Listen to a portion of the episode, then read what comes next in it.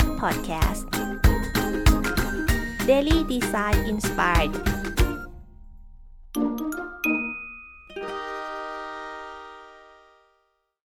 สวัสดีครับ ยินดีต้อนรับสู่ฮิมชิดแชทพอดแคสต์อีกครั้งนะครับ คุณอยู่กับสกลที่รับรันอยู่นะครับ วันนี้เราก็จะมารีวิวหนังสือ Designing for Behavioral Change นะครับ Applying Psychology and Behavioral Economics นะครับ ก็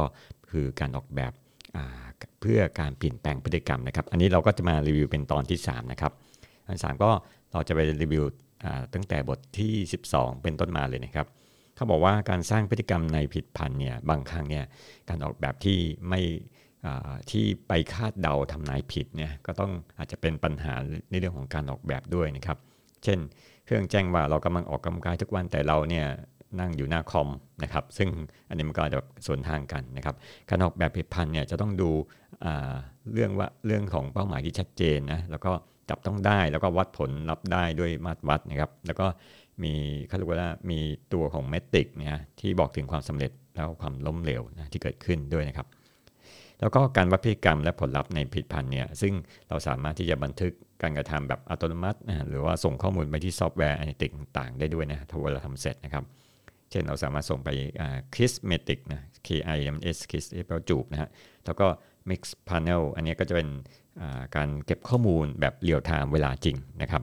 คราวนี้การวัดพฤติกรรมแล้วก็ผลลัพธ์พฤติกรรมเนี่ยนอกพฤติกรรมเนี่ยบางทีแบบเหมือนกับ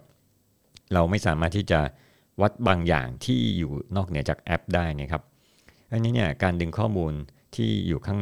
นอกหรือเป็นในโลกของความเป็นจริงเนี่ย เช่นเราทำเราทำการทำแผนการเรื่องอาหารนะครับ แล้วก็ทำให้คนมีสุขภาพดีนะครับ เราก็อาจจะเก็บข้อมูลจากการช้อปปิ้งในซูเปอร์มาร์เก็ตแทนนะครับ ซึ่งตัวนี้เนี่ยถ้าเราไม่สามารถที่จะวัดข้อมูลจากจากโลกจริงได้เนี่ยอย่างสม่ำเสมอเนี่ยก็เขาบอกว่าให้เทียบเคียงกับผู้ใช้ที่ทำได้อย่างสม่ำเสมอแทนนะครับ ซึ่งก็จะมีคนแบบเออไปช้อปปิ้งซูเปอร์มาร์เก็ต เป็นประจำครับซื้ออาหารที่ดีอะไรเงี้ยนะครับ หรือลองดูว่าข้อมูลที่เราเก็บมาเนี่ยมีความถูกต้องเพียงใดอย่างน้อยหนึ่งครั้งนะครับ เราอาจจะเชื่อมต่อระหว่างการวัดพฤติกรรมบนแอปเนี่ยกับโลกของความเป็นจริงให้เข้ากันนะครับ อันนี้เครื่องมืออื่นในการทำ behavioral tagging เนี่ยได้แก่พวก Google Analytics เนี่ยแต่ว่าเขาบอกว่าตัวนี้อาจจะไม่ได้เหมาะกับแต่ละบุคคล อาจจะต้องมาดูพวก Google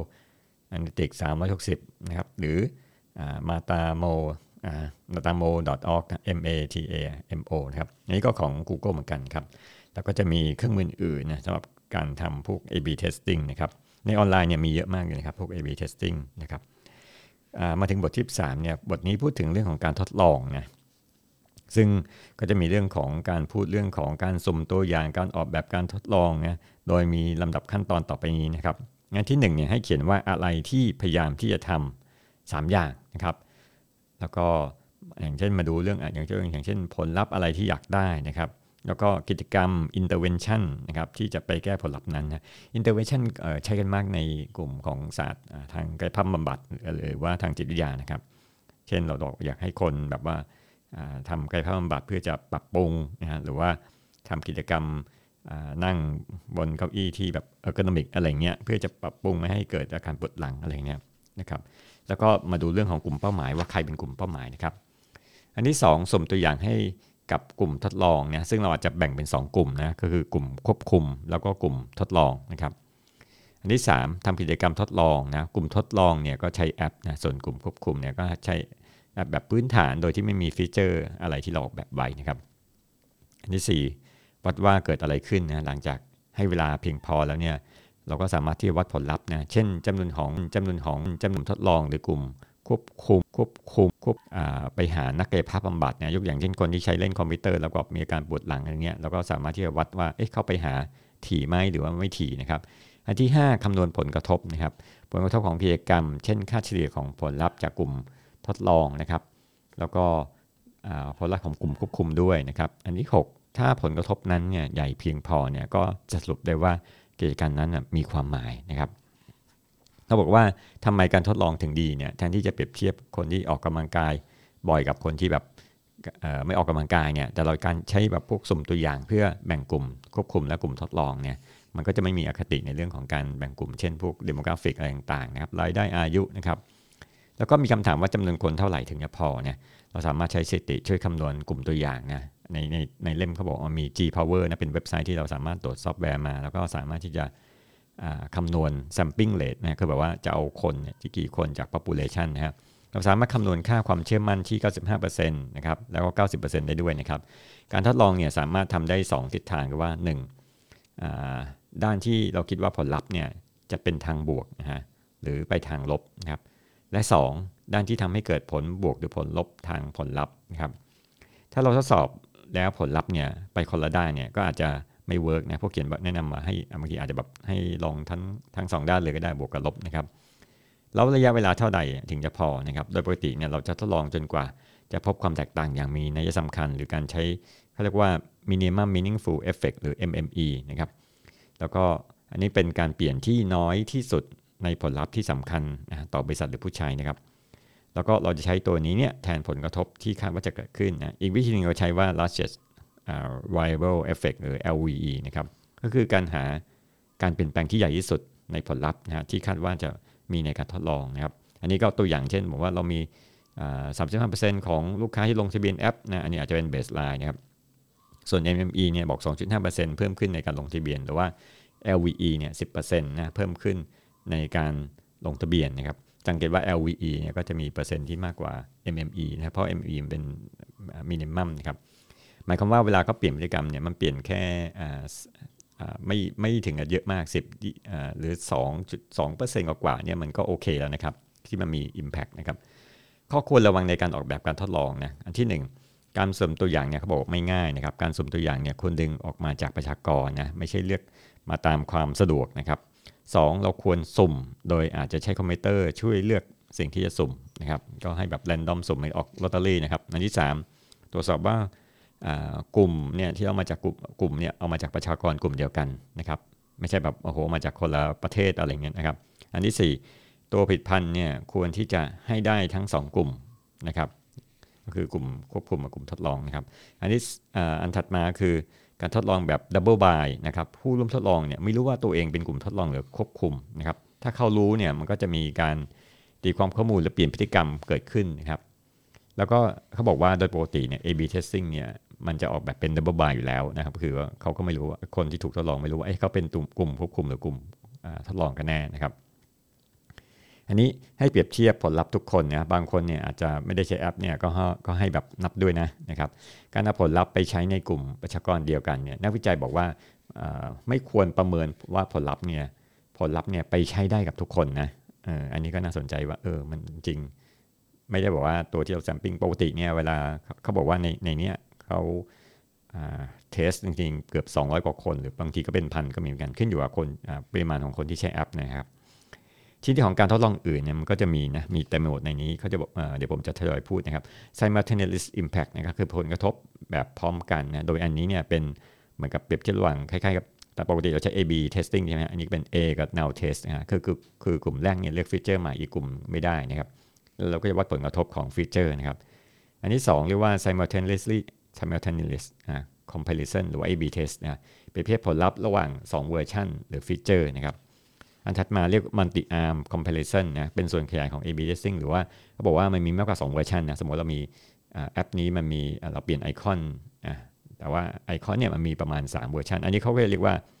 ไม่ใช่เรียก A/B test นะ มันจะเป็น ABC test อะไรเงี้ย หรือ ABCDE อะไรเงี้ยอันถัดมาเรื่อง staggered rollout นะครับ แต่แล้วกลุ่มเนี่ยมีกิจกรรมที่เร็วกว่ากลุ่มอื่น อันนี้คล้ายๆกับว่ามันก็คล้ายๆทำ pilot testing มาก่อนนะครับ ถัดมาเป็นเทคนิคที่ว่า attention treatment เนี่ยสองกลุ่มเนี่ยมีการเข้าถึงกิจกรรมเวลาเดียวกัน แล้วก็มันมี multi variant experiment ทำหลายการทดลองในเวลาเดียวกันนะครับ มีหลายเวอร์ชันนะครับแล้วก็หลายหน้าที่แล้วก็สามารถที่จะมีอันนึงคือว่าเขาเรียกว่า multi arm bandit นะการเลือกสิ่งที่จะทดลองที่มีผลกระทบนะอันนี้แบบดีเทลอาจจะต้องไปอ่านในรายละเอียดอีกทีนะครับ experimental optimization นะครับบางครั้งที่เราทดลองไอเดียใหม่ๆเนี่ยแล้ว กับกลายเป็นว่าเวอร์ชันมันเขาเรียกว่าเป็นเวอร์ชันที่ผิดเนี่ยเราอาจจะเขียนในสิ่งที่ต้องการเปลี่ยนแล้วตั้งค่า threshold เอาไว้แล้วคำนวณนะครับ แล้วก็ดูคนที่มีผลกระทบต่อการในการทดลองเนี่ยเราอาจจะลดจำนวนคนที่สุ่มตัวอย่างแล้วทดลองทดสอบหาค่าพื้นฐานหรือ baseline เนี่ยแล้วทำการเปรียบเทียบเมื่อทดสอบนะครับ แล้วก็ให้ลองปรับกิจกรรมทำจนกว่าเราจะเจอนะครับ มาถึงบทที่ 4 เนี่ยเขาบอกว่าการพิจารณา Impact เนี่ยบางครั้งการทดสอบแบบลองติดจุดเทสคือใช้ระยะเวลานานเนี่ยก็จะมีตัวแปรอื่นที่ทำให้ผลเนี่ยได้ไม่แน่นอนเนี่ยยกอย่างเช่น คนจะไม่วิ่งมากในหน้าฝนนะครับ แต่จะวิ่งมากในหน้าหนาวเนี่ยบางทีเราเอาแบบแอปที่แบบ tracking การวิ่งปรากฏว่าเอ๊ะทำไมหน้าฝนมันคนมีสถิติจะน้อยลงนะครับ วิ่งได้น้อยลง อันที่ 2 ประสบการณ์ก่อนหน้านี้อาจจะทำให้ข้อมูลเปลี่ยนนะเช่นเราอาจจะไม่รู้ว่า ไอคอนสมายเฟสเนี่ยตัวไอคอนที่เป็นรูปคนยิ้มเนี่ยช่วยเปลี่ยนพฤติกรรมคนหรือเปล่านะครับ อันนี้ก็มันดูว่าเออมันอาจจะมีประสบการณ์ที่ที่เคยทำมาก่อนนะครับ อันที่ 3 การออกแบบฟีเจอร์ใหม่ๆเนี่ยอาจจะทำให้คนออกกำลังกายมากขึ้นมากกว่าผลิตภัณฑ์ของตัวของตัวมันเองนะอันนี้เป็นปัจจัยที่อาจจะต้องควบคุมตัวแปรเนี่ยว่าจะเกิดอะไรขึ้นถ้าผลลัพธ์เนี่ยไม่ได้วัดในตัวผลิตภัณฑ์นะซึ่งก็อาจจะเป็นพฤติกรรมนะ ผู้ใช้เนี่ยที่วัดจากแอปเนี่ยแอปไม่ได้เนี่ยผู้เขียนบอกว่าอาจจะใช้เทคนิค อันหนึ่งก็เรียกว่า data bridge เหมือนกับสะพานเชื่อมข้อมูลนะครับ ผู้เขียนไม่ได้แนะนำการใช้แบบสอบถามเนี่ยซึ่งเราอาจจะสร้างสิ่งที่เป็นการกระทำ action หรือว่าผลลัพธ์ของผลลัพธ์ของเราขึ้นมาได้หรือเอาคำต่างๆนะครับ เช่นการใช้แอปปลูกผักเนี่ยทำให้ผู้ใช้มีการซื้ออุปกรณ์ปลูกผักเพิ่มขึ้นนะสิ่งที่ผู้เขียนแนะนำว่าให้เราสังเกตนะไม่ใช่แบบแบบสอบถามเพราะว่าไปสอบถามบางที ถามเข้าไปเขาอาจจะตอบมาอีกแบบหนึ่งนะซึ่งจะต้องมาดูสิ่งที่เชื่อมกันนะระหว่างพฤติกรรมคนกับผลลัพธ์ในในโลกของจริงนะครับ ให้วัดผลกระทบของผลิตภัณฑ์ แล้วลองใช้สถิติเนี่ยวิเคราะห์ดูการเปลี่ยนแปลงที่เกิดขึ้นกับผลลัพธ์ของเป้าหมายนั้น แล้วทำเป็นโมเดลในการประเมินนะผลกระทบของผลิตภัณฑ์ของผลลัพธ์นะครับ ในการวิเคราะห์ก่อนหลังเนี่ยเขาเรียกว่าเป็น P post analysis เนี่ยสำหรับพฤติกรรมเนี่ยและผลลัพธ์เนี่ยที่ไม่ต่อเนื่องของฟีเจอร์ หรือการสื่อสารใหม่ๆ ที่เรานำไปทดสอบเนี่ยต้องหาคำอธิบายว่าทำไมผู้ใช้ถึงเปลี่ยนแปลงนะฮะส่วนการวิเคราะห์แบบ cross sectional ให้ดูคนที่ไม่ได้รับพวก intervention นะครับหรือกิจกรรมนะครับที่ทำในสถานการณ์เดียวกันกับคนที่ทำเนี่ย ป้าหมายคือว่าเอาทางเลือกออกนะเมื่อเห็นความแตกต่างของผลลัพธ์ของของพฤติกรรมนะครับบางทีมันอาจจะมีตัวแปรอะไรที่แบบมันเข้าไปแทรกซ้อนเนี่ยแล้วก็เขาก็ดึงออกกำจัดออกนะครับ ถ้ามีสภาพแวดล้อมที่ซับซ้อนไม่หรือไม่ได้ทดลองไม่มีการวิเคราะห์ทางสถิติ เขาบอกว่าอย่าพยายามทำวิเคราะห์ในพฤติกรรมนะครับ เพราะว่าเขาบอกว่าพฤติกรรมมันค่อนข้างจะซับซ้อนนะนะครับ คือเราไม่สามารถที่จะเดาได้ว่าเออมันเกิดอะไรขึ้นกับพฤติกรรมนี้พฤติกรรมนี้มันเปลี่ยนได้จริงหรือเปล่าอะไรเงี้ยนะครับ มาถึงบทที่ 15 พูดถึงเรื่องของการประเมินนะฮะคือขั้นต่อไปนะครับ ซึ่งจะมีการเก็บสิ่งที่ได้เนี่ยจากการเรียนรู้แล้วก็พัฒนาไปเป็นผิดพันธ์นะครับ การจัดลำดับของการพัฒนาตามธุรกิจและผลกระทบทางด้านพฤติกรรม แล้วก็การบริการสิ่งที่จะพัฒนาไปเป็นกระบวนการในการพัฒนาผิดพันธ์ต่างๆนะครับ มาถึงอันแรกเนี่ยพูดถึงเรื่องของการเก็บข้อมูลเนี่ยอันที่หนึ่งเนี่ยเราอาจจะทำโดยเอาปัญหาที่ชัดเจนออกมาก่อนนะยกอย่างเช่น ไม่มีใครรู้จัก วิธีการในงานในแบบวิธีการใช้งานในหน้าเพจ Y เนี่ยสมมติทำเว็บไซต์เออหน้านี้มันไม่มีใครรู้เลยนะว่ามันคืออะไรนะครับ อันที่ 2 เขียนบทเรียนที่ได้จากอสันฐานนะครับ หมายว่าผู้ใช้เนี่ยไม่เชื่อใจผิดพันว่าสามารถเปลี่ยนพฤติกรรมได้นะลองตรวจสอบว่าเกิดอะไรขึ้นนะเพื่อได้แก้ปัญหานั้นนะนี่ก็คือตัวอย่างหนึ่งครับที่ 3 ลองคิดต่อไปว่าอะไรคือแนวทางแก้ไขปัญหานั้น เช่น เราบอกว่าการเดินวันละเล็กน้อยไม่เพียงพอที่จะลดปัญหาด้านโรคหัวใจนะครับ หรือมีวิธีอื่นที่มีประสิทธิภาพมากกว่านี้นะหรือว่ามีอุปสรรคในชีวิตที่อยู่นอกพิพันธ์ที่มันเข้ามาเกี่ยวข้องนะครับ อันที่ 4 ให้มองพฤติกรรมที่เป็นอุปสรรค แล้วก็ศึกษาผลกระทบที่เกิดขึ้นนะครับ มาถึงอันถัดมาก็คือการประเมินนะฮะเรื่องของการวัดความสำคัญการเปลี่ยนแปลงของสิ่งที่ออกแบบนะครับที่มีผลต่อพฤติกรรมผู้ใช้ใหม่นะครับ หรือผลลัพธ์ของผลิตภัณฑ์นะผลิตภัณฑ์นะผิดพฤติกรรมที่มีผลต่อการขายหรือผลต่อแบรนด์หรือเปล่านะครับนี่คือระวัดเรื่องของความสำคัญหรือการวัดความการเปลี่ยนแปลงนะครับ อันที่ 3 บูรณาการเมื่อมีการออกแบบที่เปลี่ยนพฤติกรรมเนี่ยเราอาจจะต้องปรับปรุงนะครับพวก behavioral map แผนที่พฤติกรรมนะเรียนนิชัยเนี่ยหรือว่า user journey นั่นแหละครับ แล้วก็ผลลัพธ์ของผิดพันธ์นะครับการกระทำแม้แต่ผู้ใช้เองครับ การแก้ไขอาจจะทำไม่ได้แบบ แบบเหมือนว่าฟิกหรือซ่อมบางจุดนะแต่มันเพราะว่ามันจะไปเกี่ยวโยงกับจิตวิทยาที่ซับที่ซับซ้อนนะครับ อันนี้การวัดผลกระทบหลายคนอาจจะแบบคนแบบกระวนกระวายหรือสับสนว่าเอ๊ะมันไม่มีความแตกต่างในเวอร์ชั่นที่ทดสอบเลยไม่มีผลกระทบอะไรทั้งสิ้นนะครับ ดังนั้นเนี่ยเราต้องกำหนดค่าที่รับได้นะเช่น ถ้าเราออกแบบปุ่มใหม่แล้วสามารถที่มีผลกระทบประมาณ 20%เนี่ยก็โอเคแล้วอะไรเงี้ยนะครับ การทดสอบ A/B testing เนี่ยอาจจะทำให้เราดูไม่ออกว่าเป็นเวอร์ชันไหนดีนะ เพราะว่าทีม UX เนี่ยอาจจะออกแบบเวอร์ชันแรกก็ดีแล้วมาเจอเวอร์ชัน2เนี่ยมันจะไปมาผมก็เคยมีประสบการณ์เนี่ยคือเพราะว่าเวอร์ชันแรกมันดีกว่าเวอร์ชัน2นะครับเขาบอกว่าการที่เราใช้สัญชาตญาณสัญชาตญาณของเราเนี่ยแทนการทดลองเนี่ยมันอาจจะแบบไม่ได้ผลนะครับพยายามพยายามที่เอาการทดลองเป็นหลักก่อนนะครับอคติเนี่ยอาจจะทำให้เราเชื่อว่า ฟีเจอร์นั้นเนี่ยดีอยู่แล้ว ดังนั้นเนี่ยเราอาจจะไม่ได้ทดสอบนะว่าเราควรที่จะทำการทดสอบนะเป็นวัฒนธรรมขององค์กรนะครับเหมือนเป็นนิสัยแล้วก็กระบวนการมาตรฐานนะครับ ไม่ใช่แบบอองค์กรต้องมานั่งอภิปรายทุกครั้งว่าจะเติมฟีเจอร์ใหม่ๆ แล้วก็จะทดสอบดีไม่ทดสอบดีอย่างเงี้ยนะครับควรจะทดสอบฟีเจอร์ทุกอันเลยครับที่ที่ทำมานะครับสำคัญครับอันนี้คันครับอันนี้คันเนี่ยบทนี้พูดถึงเรื่องแอปพลิเคชันของ b i o s c i นะครับซึ่งเราสามารถที่จะ เอา Behavior Science เนี่ยไปใช้ในการวิเคราะห์พฤติกรรมของคนที่เป็นใช้งานที่เป็นร้านก็ได้ยกอย่างเช่น Uber เนี่ยมีมีคนใช้เป็นเยอะมากนะครับแล้วเขาไปหาปัญหาของ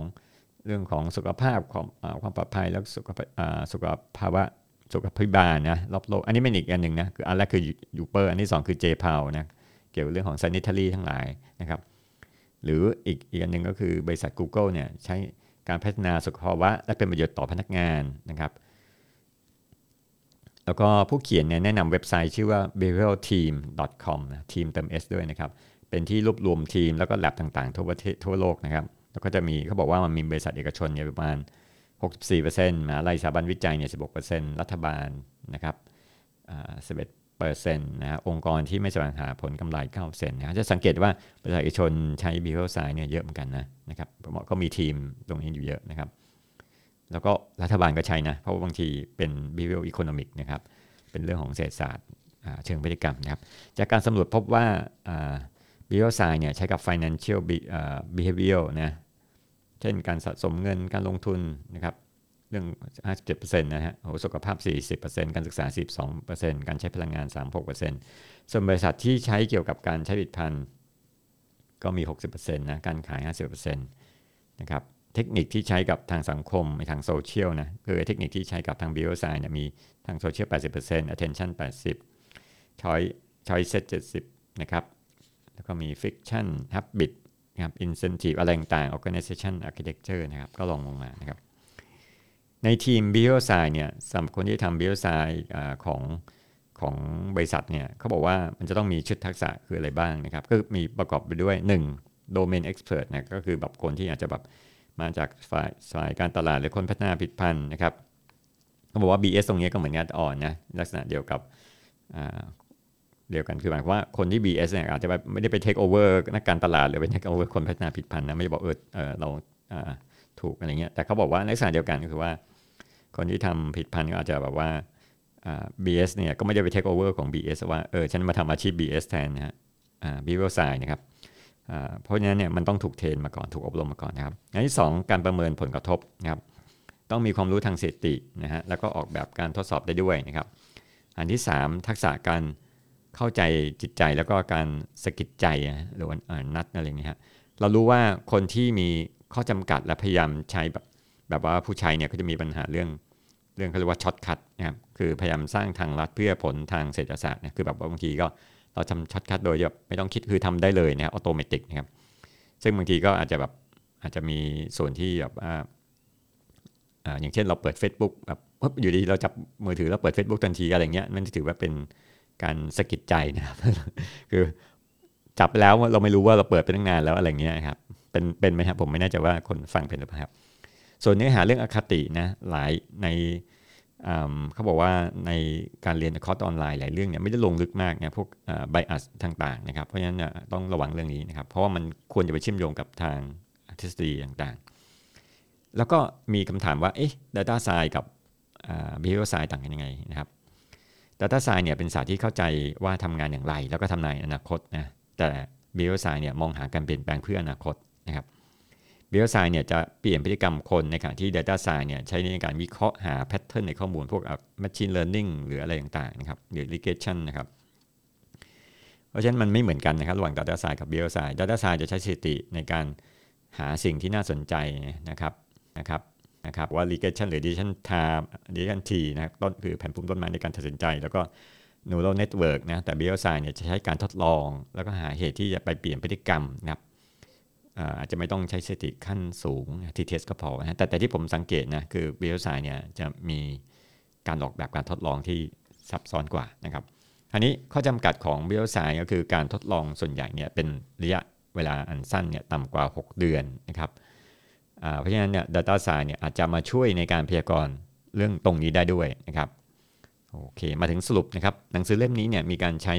create action aid action aid คือมีคือมี คูตัวกระตุ้น reaction evaluate ability time experience นะถ้าจำได้ใน episode แรกอันที่อันแรกนะครับที่เรารีวิว เพื่อดูว่าคนจะใช้แอป หรือว่าหลุดออกมาจาก flow หรือเปล่านะครับ อันที่2ดีไซน์นะเป็น design process ที่มี define explore craft implement determine determine and evaluate นะครับก็คือใน episode ที่อันที่ 2 กับอันที่ 3 อันที่เรารีวิวนั่นเนี่ยอยู่อยู่ตรงนี้นะครับ ส่วนในข้อที่ 3 ของการสรุปเนี่ยประเภทของผู้ใช้เนี่ยได้แก่คนที่แบบ ไม่เคยใช้ผิดพันนะคนที่ใช้ผิดพันครั้งแรกที่มีประสบการณ์บวกลบมาก่อนนะครับหรือคนที่ใช้งานแบบใช้ผิดพันนั้นบ่อยมาก หรือว่าใช้จนเป็นนิสัยนะครับโอเคนะครับ วันนี้ก็ขอจบการรีวิวหนังสือ Designing for Behavioral Change Applying Psychology and Behavioral Economics นะครับโดย Stephen Wendell นะครับ สวัสดีครับ Him Chit Chat Podcast Daily Design Inspired